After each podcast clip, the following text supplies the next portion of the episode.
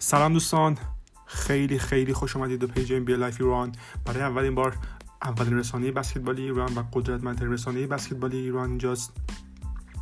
بهتون خوش آمد میگم و باعث خوشحالی منه که امروز در خدمت شما هستم. به صورت کلی امروز می‌خوایم راجع به بسکتبال صحبت بکنیم راجع به background هر کسی راجع به هر کسی چجوری عاشق این ورزش شده. هر کدوم از ما چجوری تونستیم علاقه خودمون رو پیدا بکنیم. و یه مقداری هم راجع background خودم راجع بسکتبال می‌خوام برات باهاتون صحبت کنم من اولین بار فکر می‌کنم وقتی چهارم ابتدایی بودم تو ایران دستم به توپ خورد و هیچ علاقه برام به وجود نیومده بود. چون اون موقع مثل الان نبود که میشه گفت دسترسی به ویدیوها و ویدیوهای انگیزشی و اون علاقه سازی اون شبکه ها با این قدرت نبودن. خب من علاقه نداشتم ولی به خاطر جسته فیزیکی که داشتم به اصرار معلم ورزش خودم در تمرینات تیم بسکتبال مدرسه شرکت کردم و سال پنجم ابتدایی متوجه شدم که من عاشق این ورزش هستم.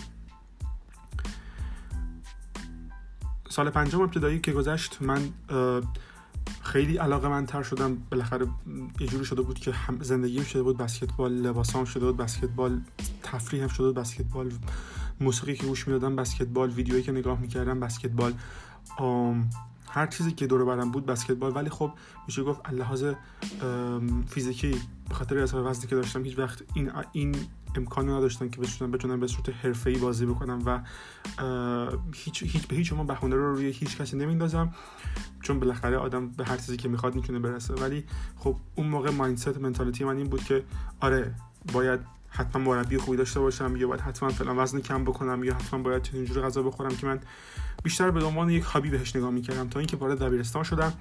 تو دوره دبیرستان خیلی جدیتر بسکتبال دنبال کردم ولی از طرف دیگه خب شما خودتون بهتر می‌دونید که تو ایران کنکور هست و من اون موقع پزشکی میخوندم.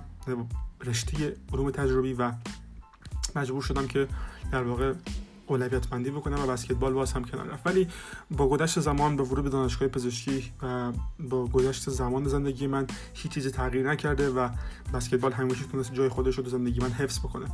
بسکتبال همیشه یه عشق بوده یک عشق هست و یک عشق برای من خواهد بود. انگیزه که برای بسکتبال هست اون ثانیه هایی که برای این ورزش من وقت گذاشتم و میشه گفت تک تک اون ثانیه ها برام شیرین و لذت بخشه و مطمئنم که همچنین برای شما. هدف از ضبط کردن این فایل صوتی این بود که یه مقداری یه background ی از خودم بهتون بدم. خیلی کوتاه.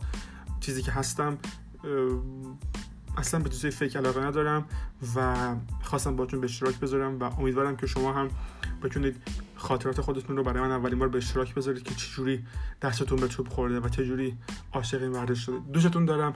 روز خوبی داشته باشید و تو زمین بازی میبینمتون.